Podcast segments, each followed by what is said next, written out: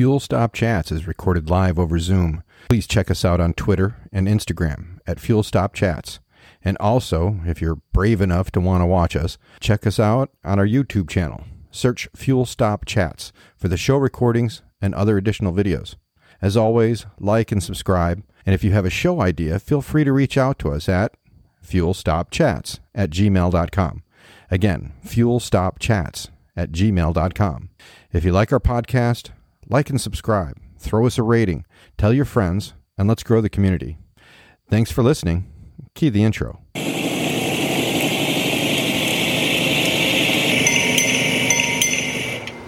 Hey, everybody. Welcome to another episode of Fuel Stop Chats. I'm Chris.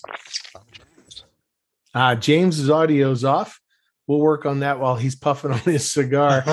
With us tonight, we have uh, world renowned photographer and author, Michael O'Neill. Michael, welcome to Fuel Stop Chats. Oh, thank you. Thank you, guys. Good to be here. And uh, man, I got to tell you, I've been enjoying the book. I'm not 100% done, but I'm getting there. And oh, I'll, uh, I'll be able to figure out how much you've read. guilty. Um, I was uh, I was really enjoying the website and the photos on the website. Uh, man, they're just beautiful. So Uh, thank you. um, I, I could see where people would be uh, coming to you for advice on taking photos, and um, look forward to seeing you at the national rally. I think next year at the national BMW rally. Uh, gonna do a that's uh, yeah. I've been invited to um, you know you know submit to be a speaker and uh, perhaps do a presentation to the national organization about better road trip photography, motorcycle road trip photography for anybody that's got you know ten thousand dollars worth of equipment or just a smartphone in their pocket. for those that are listening, uh, we were talking about Michael's book, uh, Road Work, and um, I tell you the the uh, the th- there's some lines in here I got to ask you about. Is that okay? Absolutely. All right. I know it's kind of tough because I'm going to reference like you know. Uh, I, I shared the Nietzsche quote about uh, those seen dancing or thought insane by those that couldn't hear the music Yeah. uh, because I I had forgotten about the quote. Uh-huh. And uh, when we were talking last night, you reminded me of it. And I said, as many times as people have asked me, you know, why do you ride? What's it like to ride? You know, and eh, like you said, there's no virtual way to to feel that. You have No. to just do it. And yeah. and uh, for those people that are motorcycle haters that say, "Oh, you're crazy. It's dangerous. It's Mm. all the negative stuff," right? Mhm. I just kept thinking about that quote last night, all night long. It kept sticking in my head. Yeah. I'm dancing. I'm dancing. I'm enjoying my music. And the people that are haters are they can't even hear the music. Yeah, it's, it's a brilliant quote, and I talk about it a little bit. I think everybody's got their own idea of what crazy is. You know, I'm, not going base jumping off Angel Falls in Venezuela, and you know, I'm not going to trade cryptocurrency. But uh, you know, put me on a motorcycle in 30 degree weather or in a torrential downpour. Yeah, I got no problem with that. Everybody's got their own idea of what crazy is. Absolutely. There's a great line in here that I, I have to ask you about. Um, it's uh, I think it's on page. Well, I'm looking at it, uh, so I don't know if the page numbers match correlated to the book itself, but Hmm. In the front of the, in the early part of the book, you say passion comes with time, experience, trials, errors, practice, faith, and ever increasing levels of growth, performance, and enjoyment. It's not something that strikes you like a thunderbolt, but rather like the perfect storm that gains strength gradually due to the right combination of underlying fundamental elements. Mhm. I, the reason I'm asking you that is that for me, um, I I acquired a passion, and then through experience, hard knocks, dumb luck, I kind of pursued my passion. Okay. And so I'm curious how you did, how did you come about How do I qualify that? Well, you know, I think I, I referenced in that same passage uh, a little bit about my career. I was a professional photographer for almost four decades. And, uh, you know, a lot of young people, new people would come into the industry and tell me that they're passionate about photography. And they've been at it for two weeks, two months, whatever. and they're passionate about it. And my, my argument is that you, you're not passionate about something when you just get started. You might be very attracted to it. Even in your own case, it might be something you're really excited about, really enthusiastic about. But I think passion is something that really develops over time. Um, passion is what uh, drives you to get better and better at it. You know, when you first got into motorcycling, you might say, "Oh, I was passionate about it," but you weren't really very good at it until you got caught in your first thunderstorm or in your first hurricane. Um, you know, you, you, got your first challenge where you couldn't find lodging for a night, or you had a mechanical breakdown or a flat tire. All those little experiences add so much um, to what makes up, you know, yourself as a motorcyclist. Right. And I think the passion is what drives us to continue doing it even in the face of adversity you know of you know facing these challenges overcoming them and moving on to greater adventures on the next trip so you know are you really passionate about it when you first get the keys to that shiny motorcycle i don't think so i think you're enthusiastic about it excited about it but i think passion is something that comes with time and, uh, you know, I tried to apply that to my own career as a photographer. And like everything else in the book, um, I use motorcycle travel as a metaphor, you know, for life itself. So the same way I grew in my passion as a photographer, I grew in my passion as a motorcycle rider and a long distance traveler and stuff. Yeah, was I excited about my first motorcycle? Yeah, I was excited when I went, you know, on a 50 mile day trip, you know, down to down to the local beach and hung out and had a beer with a couple of guys. I thought it was a major accomplishment, and you know, but that that doesn't give you the incentive to go out and do 5,000 miles you yeah. know, in any kind of weather. That that kind of passion comes over time with experience. That's, that's fair. No, I, I we we used to say with uh with the football players, we could tell whether they were passionate or not if they came back after two a days. Yeah, yeah. There's uh so when when did you start writing and when did you start photography? Where did the two kind of come together? Well, you know, I, I rode when I was, I, didn't, I'm not one of those people that started on dirt bikes when I was six years old or anything. I didn't really get on my first motorcycle till after I left my parents' home. They never would have let me have one. Um, my motorcycling and photography started roughly about the same time. Um, I uh, started in photography in 1978. Um, you know, that was when I did my first professional assignment. I had been a hobbyist for a couple of years. Um, and by nine, I was doing it part time then. In 1984, I left my full time job in corporate America to start my own photography studio. So, you know, then, you know, mid to late 80s is when I really got serious, started writing seriously. Uh, by mid 90s is when I really started uh, touring, you know, doing a lot of long distance riding. Yeah. And when you get into the book, you'll you'll see some humorous pictures of my first touring machine, which was you know a Harley Davidson with 20 yep. inch ape hangers and the slam rear suspension, and you know that that that's the bike that taught me I, I, didn't need to be on that kind of bike anymore. I, you know, I was yeah, no I saw that picture. Yeah, I, I, was no longer a bike night kind of guy. You know, I was going to get serious about riding. I needed a, a, serious machine to keep up with it.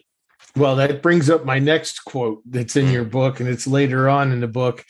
It's uh, somewhere around I don't know page one eleven, I think, or mm-hmm. something. But you say there's no such thing as the perfect motorcycle. Mm-hmm. And uh, this is right after you uh, you share the the uh, the quote from uh, Pirsig from Zen. Yeah. Uh, and the art of motorcycle maintenance. Um, I think people drop off the last part, and it's really important.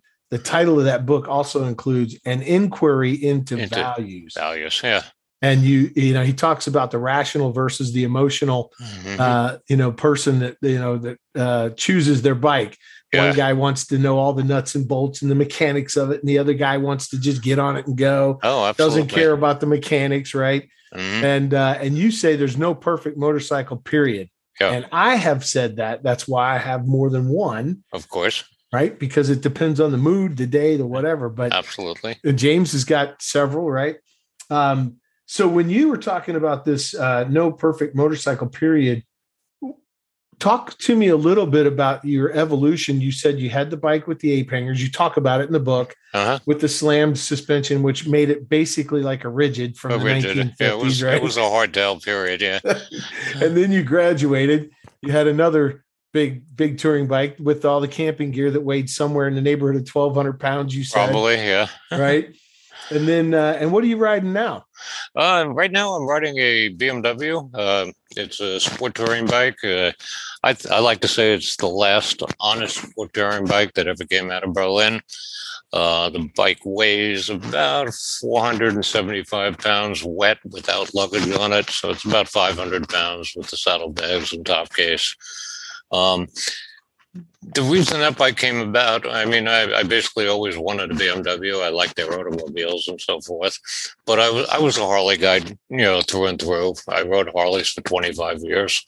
Uh, unfortunately, I have a degenerative condition in my lower right leg, and I just can't push a 900 pound bike around a parking lot anymore.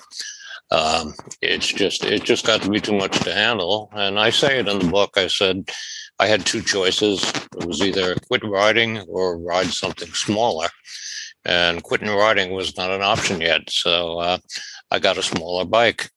Um, is it ideal? No. Perfect, you know, we talk about, you know, the, the question was the perfect bike. Um, is it a perfect bike? No, but it's perfect for me. for Um, yeah, it, it's a legitimate sport touring bike out of the factory. You know, it came with a, a little difficult ergonomics, a very low windshield. Um, I had to make some changes to it. I raised the handlebars, pulled the handlebars back, uh, added the luggage to it, uh, put a taller windshield on it. But it's really become quite a capable touring machine. I've got probably 30,000 miles on it now, and uh, it eats up the miles as readily as I do. Uh, do I miss the comfort of an Electra Glide on the highway? Sure, sure. I mean, I'd be lying if I said I didn't.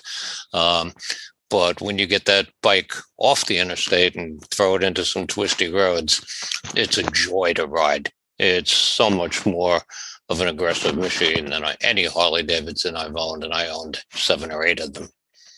yeah so that goes back to the passion right i mean there's the there's the perfect definition of uh, do i quit riding or do i just choose a different bike that's perfect for me at this Yeah. point in my life Yeah. and uh, i think that's great so we we i said camping gear 1200 pounds this is the last quote from the book that i i'm going to ask about Mhm. all my camping gear came courtesy of philip morris international part of their Marlboro Miles loyalty program, rewarding me for my addiction to their cigarette product. yeah. Yeah, well, I think that was probably uh, that was like mid '90s when I had that bike that's in the picture. You know, loaded up with all the camping gear, and back then they were doing uh, a promotion. remember.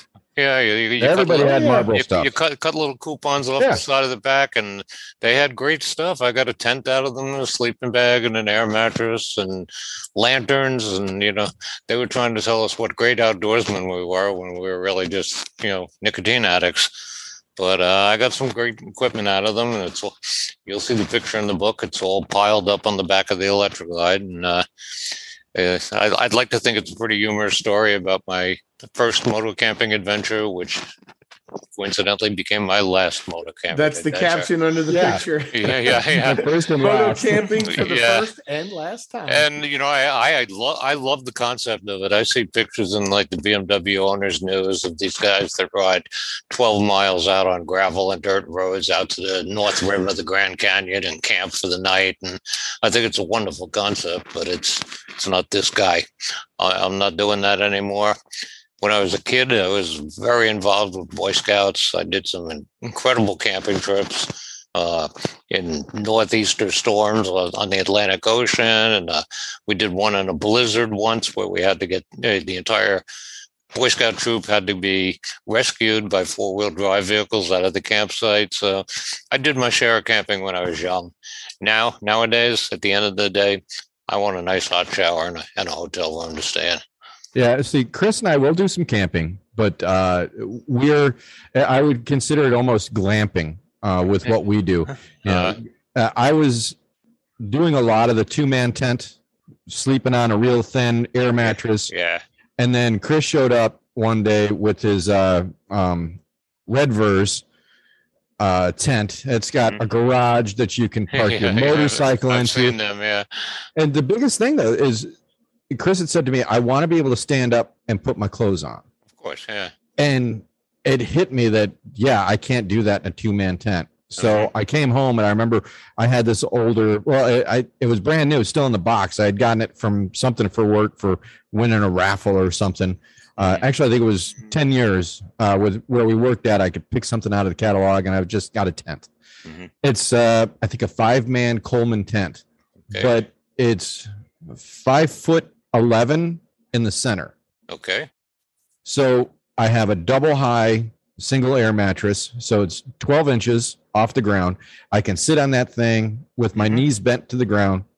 It's like getting up off of a regular bed, but I can stand fully up, fully erect, pull my clothes on, put my boots on, and actually get up and stretch. It's a huge difference for me in that type of camping in comparison to I'm Oh, gonna just put my my you know my hammock up between these two trees and a, Yeah. a poncho over the top and a mosquito net and call it a night. Mhm. I just that was The great when I was in the army. When I was 20 years old, I Right. could do that all day long. Yeah. Nowadays, Yeah. mm-mm. and you got to, Like I said, uh, and you're Michael, counting. you you haven't met James live, but you know he said it's it tents five foot eleven in the middle, so he's got clearly a foot. Oh, I've got plenty of room. Plenty. Of, yeah. I could play basketball in Uh, there. you know, even if I could stand up in the tent, I don't want to do it when it's pouring rain outside the front of the tent or it's 32 degrees outside the front of the tent. You know, like I Oh. said, at, at the end of a hard day's riding, you know, I really want to get a nice hot shower and, and sleep in a real bed. You know, I've got nothing against that. We do a lot of hotel rides. Yeah. Uh, and I like where you, you know, had talked about, you know, some of the hotels that you had stayed at where, you know, motorcycle friendly, where you can park your bike under the portico right out in the front. oh, sure. Uh, yeah. that, that a lot of the hotels that we stay at, we, you know, we sort of demand it yeah. um, when we go in there that no, we're going to park our bikes here. You know, if I think of of it tomorrow when I send you over the graphics, I'll send you a picture of uh, a trip two of my buddies did. Uh, they did the Route 66 from Chicago all the way out to the West Coast. And when they were going through, I forget, Oklahoma or something, there were tornado warnings. And the owner of the motel invited them to put these two big gold wings right in the lobby of the hotel Good. and got the pictures to prove it of these two Yeah, that's awesome. yeah, a thousand pound gold wing sitting right in the lobby. And uh, I remember posting it on a Facebook page one day. Somebody asking about what do you do with your motorcycle, you know, when you when you're at a hotel. So I put it up as a joke, and I said, put them in the lobby. And you know, I actually had some troll on that post say, "Well, I don't know about that because some family is going to come through and think think it's a, a an amusement park, and they're going to sit on my motorcycle without my permission." And I just I said to the guy, "Really, if you're that worried about it, don't leave home."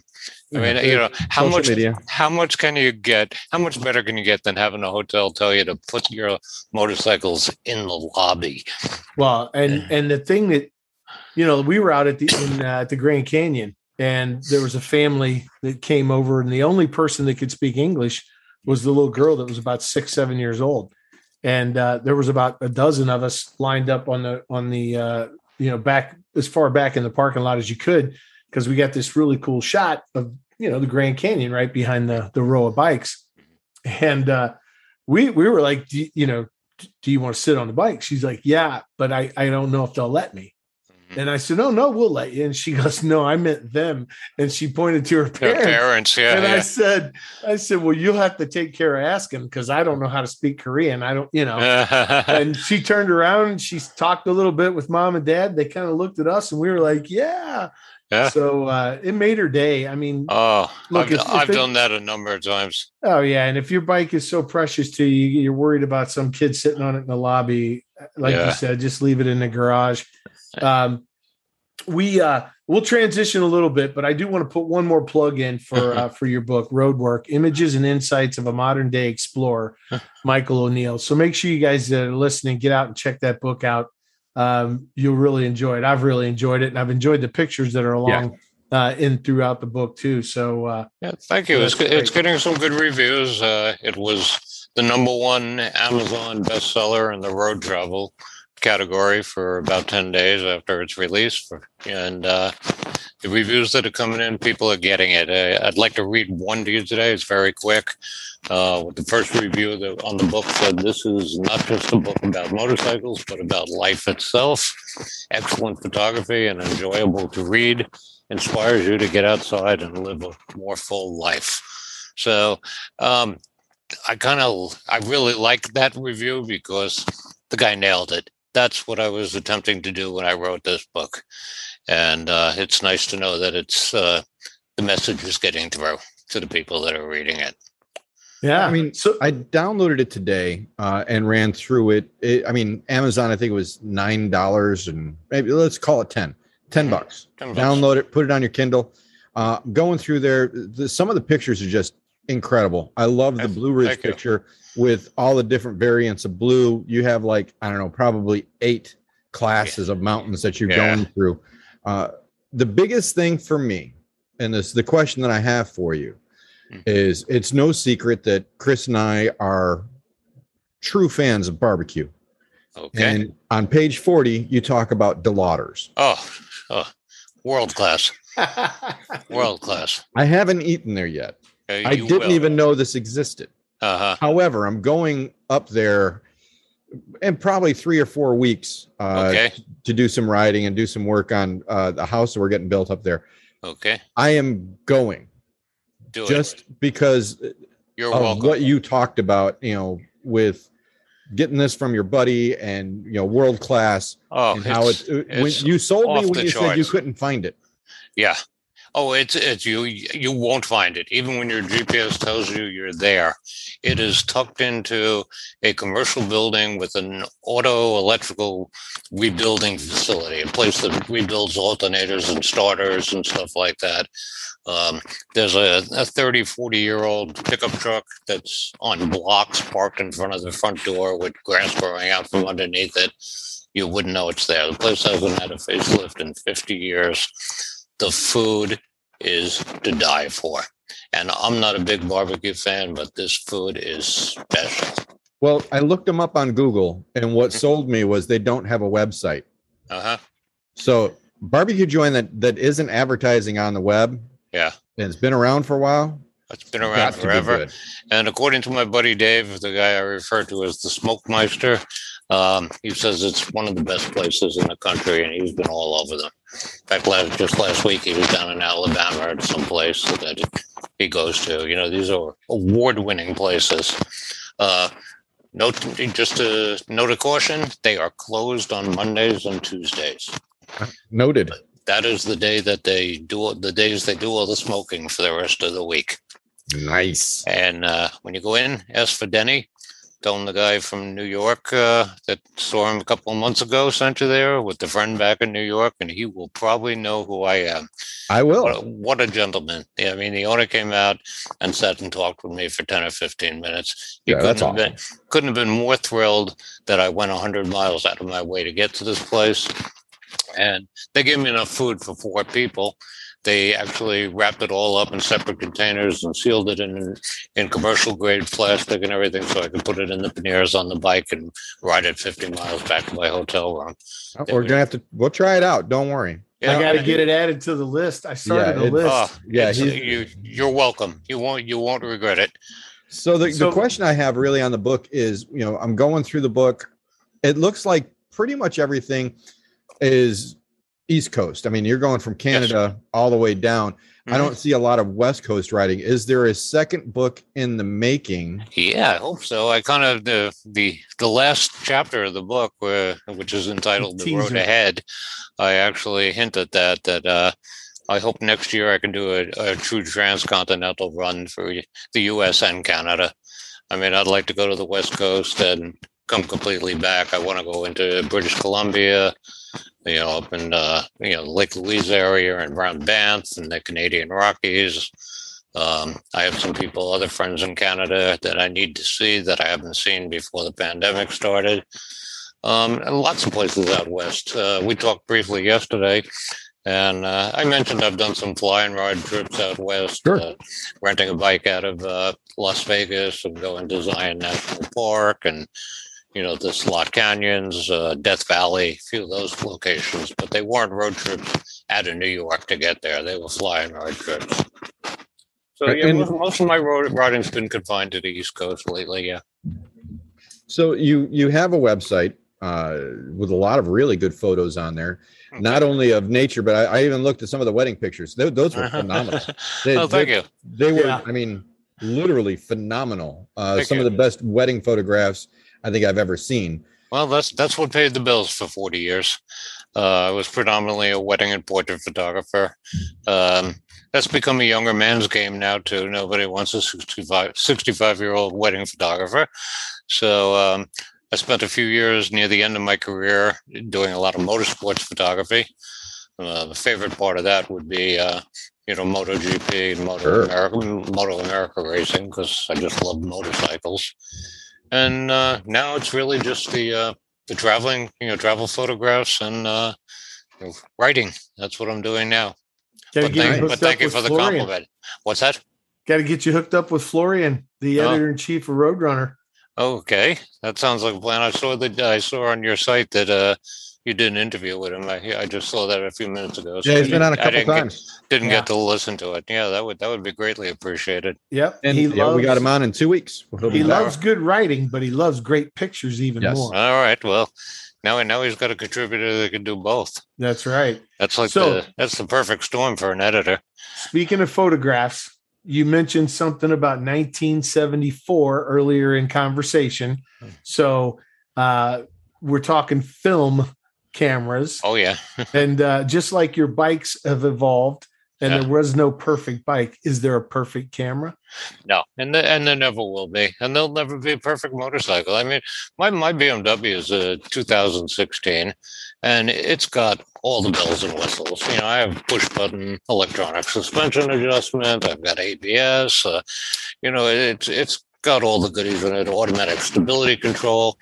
And you know that's a godsend. Uh, you guys ride BMWs, you, you know what it's like. Oh yeah, you go into a downhill left-hander too hard and that back wheel starts slowing down by itself because it knows you're in trouble i mean this is this is a long way from the motorcycles in the 1970s yeah. um, and i'm looking to upgrade it now with a 2022 model and you know they have abs pro now the abs you know computes the angle that you have, you're leaning in the turn and what your contact patch is on the tire and um, the headlamps turn when you're going around a corner to continue to light up the road. I mean, they keep getting better, and the same things with you know cameras. There's you know, and I talk about it a little in the book that so many people are so, uh, you know, they're so attracted to the tech and and not the art. And it doesn't matter what camera you buy nowadays; it's going to be obsolete in a year or two anyway For they sure. just- they keep getting bigger, better, faster, cheaper.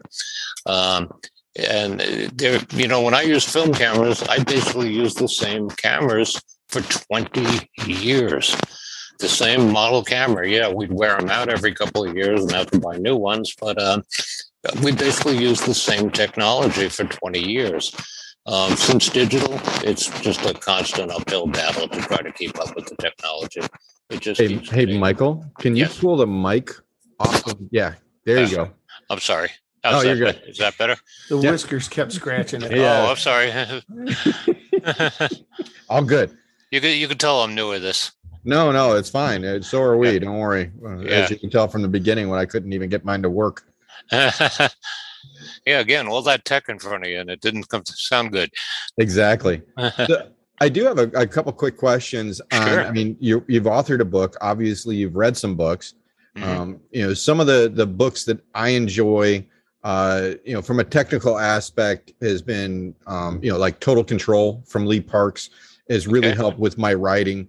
Uh, uh, Riding the Edge was something was truly inspirational by a guy by the name of Dave Barr, who's he, he's a double amputee, and he took a it's like a 1976 shovel head around Okay. the world through Africa and everything else. Wow. He's actually in the AMA Hall of Fame.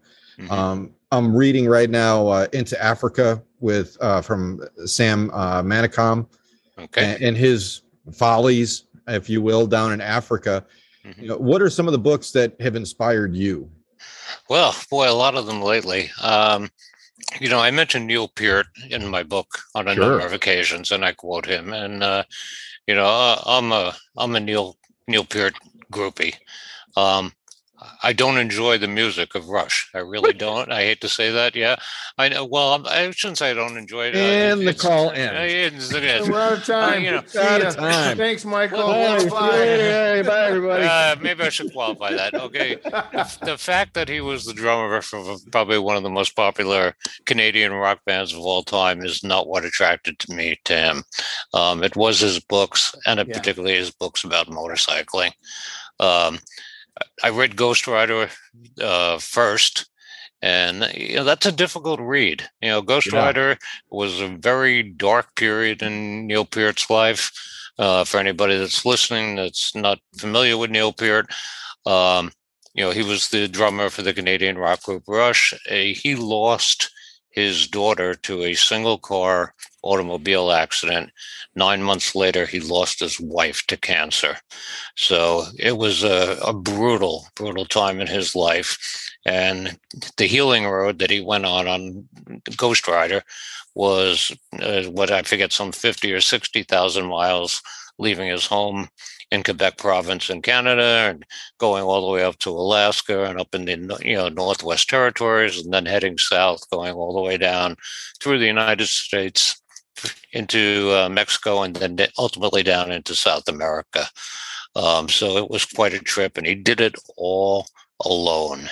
And I mean, just a, just an amazing adventure, uh, regardless of the negative aspects of his motivation for doing it. I think um, the part of the book that cracks me up is reading it now, and it's like I had to send a fax to this yeah, person. Yeah, yeah. I had to send a fax to this person. yeah, uh, yeah. So yeah. Um, you know, his more recent books, um, the what I call the Far series, Far and Away, Far and Wide, Far and Near, um, they're much more. They're very similar to what I have written. Um, they're more of a travelogue where it's not one long continuous story. Each chapter is a different story with a different theme. Um, you know, some different conclusions at the end of every chapter. And I'd be lying if I said his books didn't have an influence on how I ride nowadays because they truly do. Um, I I am not an interstate rider anymore. I've done a quarter of a million miles in my lifetime, and I spent entirely too much time on the slab at 90 miles an hour. And even in my book, I say it. You can between having to watch the cars in front of you, and the cars behind you, and the tractor trailers next to you, and the billboards and the overhead signs, you could ride from New York to California and not see a damn thing. Yep. And uh, I don't want to do that anymore. So uh, you know, I'm following Neil Peart's advice, which is basically ride the roads that people don't ride unless they live on them and uh, I'm riding a lot of small roads these days, and it's it's just been a wonderful experience. I outline a bunch of it in the book. Uh, I hope more people do that because it's just it's such an incredible way to see this country and get to meet people and stuff. So yeah, Neil Peart's had a a big influence on that. Um, probably one of my favorite travel logs of all time is the book uh, called uh, Travels with Charlie in Search of America which was written by uh, John Steinbeck, who's a Pulitzer Prize winning novelist. And it happens to be, I think, one, if not the only, one of the few pieces of nonfiction he's ever written. And it's a story about how he left his home in Long Island with a camper on the back of his pickup truck and to go out and find out about the country that he'd been writing about in novels. And it's just a wonderful, wonderful travelogue. Funny, um, travels with Charlie. Charlie is his full size French poodle dog. And it's just, it's one of the most humorous, yet one of the most insightful books I've ever read about, you know, just about human nature and the people he meets along the way. And it, it's just a terrific book. I highly recommend it. It's not a motorcycle book. Like I said, he's traveling around in a camper, but uh, it's a great read. And well, you know, nobody could talk about motorcycles without talking about Zen. You know, yeah. Zen and Zen and the art of motorcycle maintenance. I'm reading it again now, right now as we speak, and uh, it's a difficult read, no doubt about it. It's a philosophy book. It's not a motorcycle book. Um, it's got some great motorcycle references in it, especially early in the book, but it uh, it can get tedious. And we'll be right back with more from Michael O'Neill and Roadwork images and insights of a modern day explorer.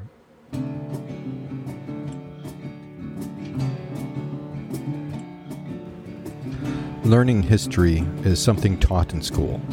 Experiencing history is a right seldom exercised. Either experiencing the American Civil War by walking its battlefields and touching the soil where blood was shed, or experiencing musical history from the studios where the lyrical touchstone was created and recorded, the textile of history should be experienced firsthand. Participants in this journey should be riding a motorcycle from historical location to historical location so that the environment can wash through them in the open air. Ride History provides an intimate, educated, and personal experience guiding its riders through history on the freedom of two wheels. Check out www.ridehistory.com for available tours of the Gettysburg Battlefield or ride through America's entry into the Industrial Revolution on the Oilfield Tour. The Knox Tour from Fort Ticonderoga to Boston, or the eight day Rhythm Tour, starting in Atlanta and hitting Nashville, Memphis, Muscle Shoals, Jackson, and New Orleans. Ride through American history at ridehistory.com. You were saying about uh, Zen you're reading it now? I'm reading it now. And, and like I said, you know, to the motorcyclists that are listening, which are probably everybody that's listening here, um, it's it's not a motorcycle book. It's a it's a book on philosophy. Um, it's you know probably the most successful philosophy book of all time. It sold over five million copies. It was published in 23 different languages. It was on the bestseller list for more than two decades. Um, it's it's the gold standard in books about philosophy, but because of that, probably 80% of the book is about philosophical matters, not about motorcycles. So it can be a tough read for a lot of people. Just you know, you're being warned. The title uh, he does great references uh, between you know technology and you know it's basically a study of the difference between people who look at things rationally and people who look at things romantically. And he talks about his uh, fr- his friendship uh, his friend has a romantic outlook on motorcycles. He just uh, wants to ride and if anything goes wrong with it even if it runs out of gas he calls the bmw dealer to come get him. And where Pirsig, you know the author uh, takes the rational approach. He learns everything there is to learn about his bike, right down to, you know, the metallurgical things, uh, you know, welding and, uh, you know, incredible amounts of things. I did a little research on it, you know, because I, nowhere in that book is it mentioned what he rides. And this is a guy that goes off on a 17 day road trip with his son on riding pillion on the back of the bike. Um, and if you guys have, I don't know if you guys have read it, but it's never mentioned in the book what he rides. He talks about his friend's BMW. But I did a little research on it. Um, the book that he did this epic trip on, the bike that he did this epic trip on, trip, hmm, trip on is a 1966 Honda Superhawk a 300 wow. a 350 cc motorcycle that weighs 300 wow. pounds. Yeah. And that, that bike incidentally is currently his bike the bike that's in the book is in the smithsonian in washington d.c right now. I didn't know that. No i, I didn't i didn't know that either.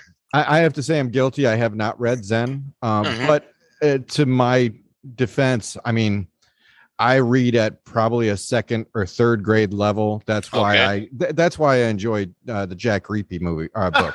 I love Riepe. Riepe's one of my man. He is one of the uh, funniest men Jack I know. is the best. I, I get I get up in the morning sometimes, and before I've even had my first sip of coffee, I read one of his posts, and I'm in tears.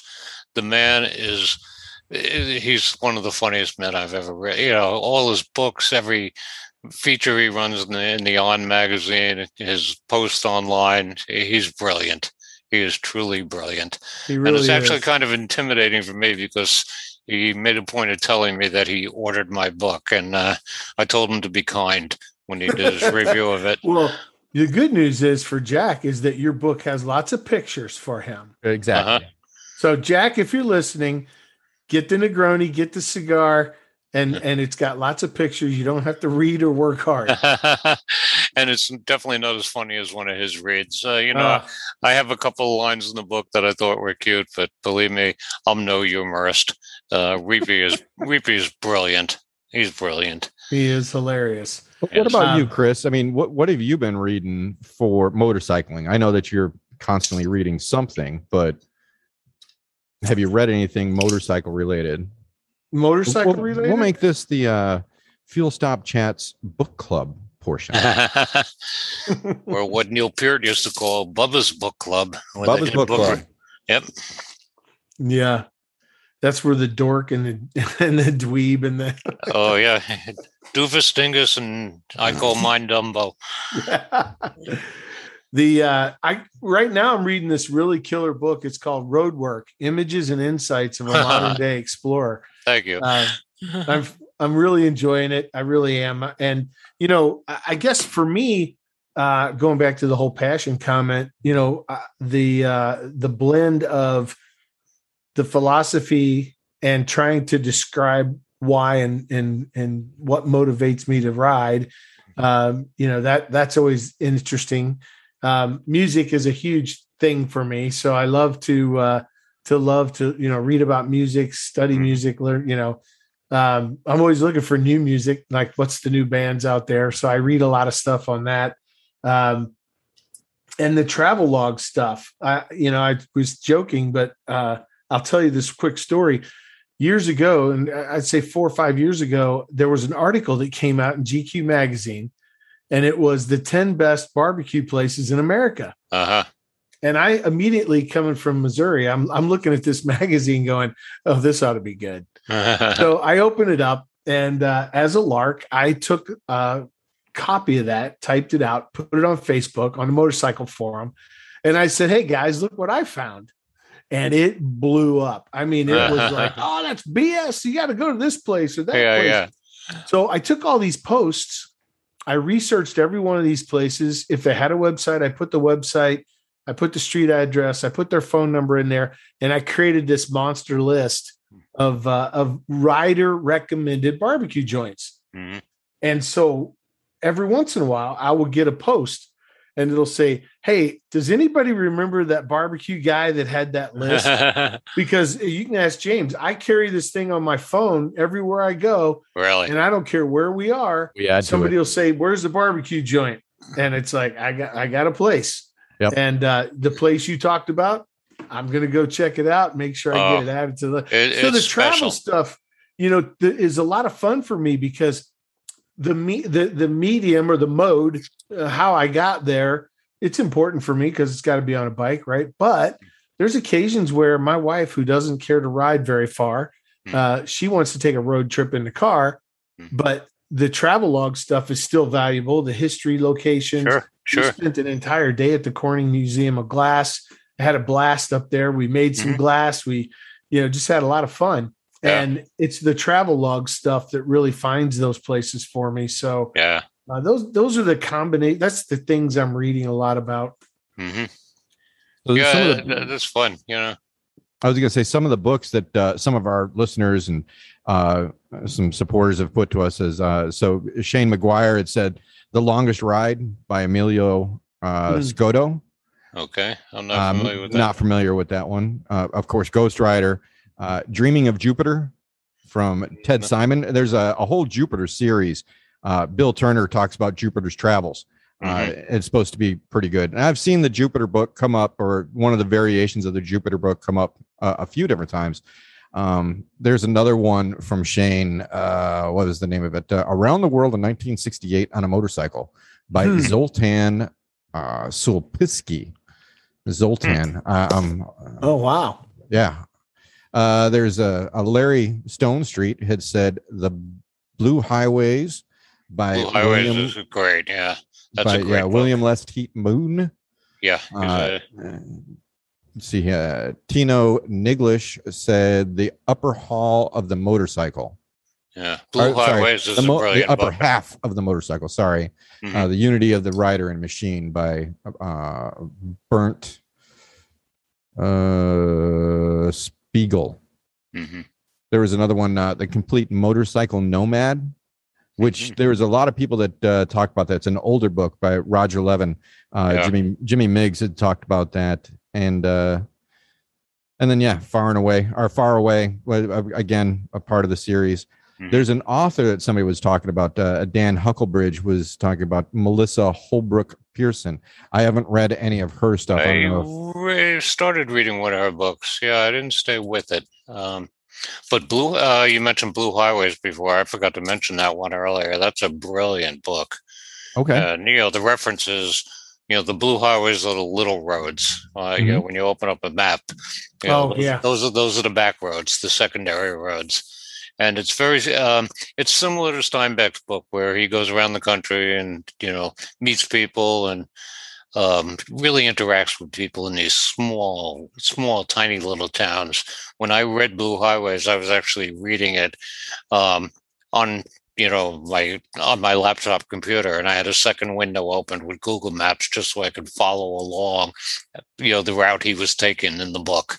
Uh, was really interesting. And That's that- pretty cool. that's another legendary book. I mean, that was that was a New York Times bestseller and stuff. It was it's really a very very good book. Again, not a motorcycle book. He was traveling in a beat up Chevy van or something. No, travel is travel. I, Hmm. I mean, yeah, there's the aspect of the of a, of a motorcycle book where you can feel that influence in the writing if the writer or the author is good enough. Yeah, But at the end of the day, you're looking at the travel log side of it. Where are they going? What sites are they seeing? Yep. I, I have no problem reading a book or uh, watching, you know, a documentary on a location, and I Mhm. think to myself, those are the roads I want to ride yeah, that's a place that I want to see on a motorcycle. yeah. Yeah. Yeah, I I, was Googled- you know, ninety right right in ninety five out of New York. Once you once you get south of Maryland, you don't know what state you're in until you get to Florida. You Yeah. could be in Maryland, Virginia, North Carolina, South Carolina, Georgia. It all looks the same. You know, the the interstates suck. You know, I, I want to be on back roads.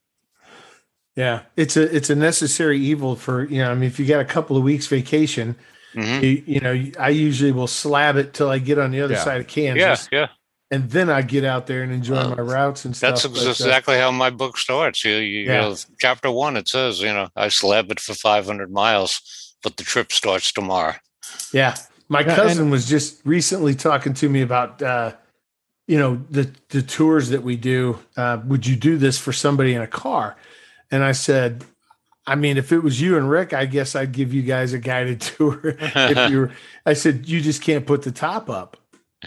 And she said, What do you mean? And I said, Well, if you're gonna get the full experience, you know, and and have something that's even close to being comparable, then take your bring your convertible out here, but you can never put the top up. yeah. So if it rains, it rains. If it's cold, it's cold. If it's hot, Yeah. I said, then we'll be able to be a little bit more relatable. Sure, sure. But uh, those roads, I you know, I long for the day when uh, I can absolutely tell the Google or Garmin, you know, avoid highway, avoid toll, Yeah. and uh, because you know, we just had this conversation last weekend about the roads around your house, Mhm. and people were talking about uh, these great rides that are within you know 30 minutes of their house, Right. and and they didn't uh, really get to explore that until COVID kind of shut down the the long distance traveling, and they were forced to go. And it's like it's the, the amazing local roads that you can find where you live Oh, yeah. you know, and the mom and pop diners and the little ice cream shops. Sure. And, you know, I, I, just- I talk a little bit in my book about uh, an online resource. I don't know how much I can mention on your, your podcast, Hey, but uh, have at it. Whatever you like. Yeah, there's a website called Kurviger, and it's spelled with a K, K U R V I G E R, and it's kurviger.de. It's out of Germany. And it's a motorcyclist site by motorcyclists for motorcyclists, period.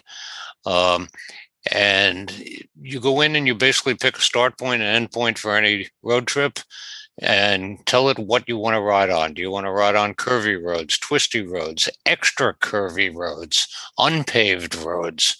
Um, and it'll generate a route for you in seconds uh, based on what your preferences are. Um, and then you can modify the route to include, you know, let's say mechanical services along the way, scenic overlooks, restaurants, biker friendly establishments. Um, and unlike Google or Waze, they're not trying to get you from point A to point B as quickly as possible where you're going to pass as many of their paid advertisers as possible. Mm-hmm. It's just about the motorcycling experience. And the reason I, I bring it up is because, uh, you know, like what Chris just said about the roads close to home. I've lived on Long Island for 65 years, and Kurviger has shown me roads in my backyard that I didn't even know existed. Uh, a month or so ago, I took a ride up to the Adirondacks Mountains, about 350 mile run from my house. Um, and I've been in New York State for 60 years, and it took me on roads up past places I never knew existed. Mm-hmm. Um, at, at one point, I went uh, probably a 200 mile stretch where the roads didn't even have you know fog, fog lines painted on the side or any center markings at all uh, maybe once every 15 minutes you'd pass another car on the road i mean just incredible uh, an incredible resource if you like doing that kind of riding yeah and kurviger actually has an app you can download from the play store and have it on your phone yep and uh, if you pay for the subscription you can get kurviger pro which mm-hmm. gives you a little bit of uh, additional features but uh, yeah you know fantastic app no doubt yeah, disclaimer there, it's only for Android phones. It's not for uh, iPhones. Do, do people with iPhones ride motorcycles? I, I do. um, I don't ride with my phone on the handlebars. I'll talk. I talk about that a lot. It's in, in the book. One, yep, it's yes, in it the book. If you yeah, I don't, I don't want to start anything here, but yes. Um, but anyway, the Kurviger app, you can you use the desktop resource, output it as a GPX file. You can import it into the Scenic app and use that on your iPhone. But yes, the Kurviger app is uh, for a phone is only available on the Android platform. And we'll yeah. put that up. No, the, the, the, article, the, the, the piece in the book uh, that you talk about the phone on the handlebar. Um, we just said we were talking about this on one of the Facebook forums about uh, well, Quad Lock makes a product that has a mm-hmm. shock vibe isolator for your phone. Yeah, uh, for your phone mount for people that have you know Apple that they shake and the screen goes yeah. blank. Um, but you're you're right up in the book that says I keep my phone in my pocket that way, if I'm separated from my bike, I at least have my phone with me. Yeah, yeah. Well, that's uh, you know, I don't wish that on anybody, but it can happen. We got to keep that in the back of our mind. It's a um, possibility. Um, yeah. You, take, now, did you learn that from experience, Michael? Was no. there a time when you you you you thought, you know what, that's a that's a pro tip. I'm going to remember to keep that in my pocket. No, it's just it's really it's more of a philosophical thing with me. Um, I get on my motorcycle to escape. And the last thing I want to be when I'm on my bike is connected. Yeah. I don't want I don't want to receive any phone calls hearing about my extended car warranty. I don't want any, you know, Instagram alerts letting me know that you know what you know Kim Kardashian is doing. You know, it's it's it's uh, it's not what I do. I get on, yeah. the road to get away from it, and I can't believe how many people are so connected to their their phones they can't live without it. I see guys pull into you know parking areas you know rest areas on the interstate and before they even take their helmet off they're on their phone looking to see what text messages came through. And i, I mean I, I don't think anybody should be that busy or that that connected. When you get on your bike let it go. Leave leave that baggage behind.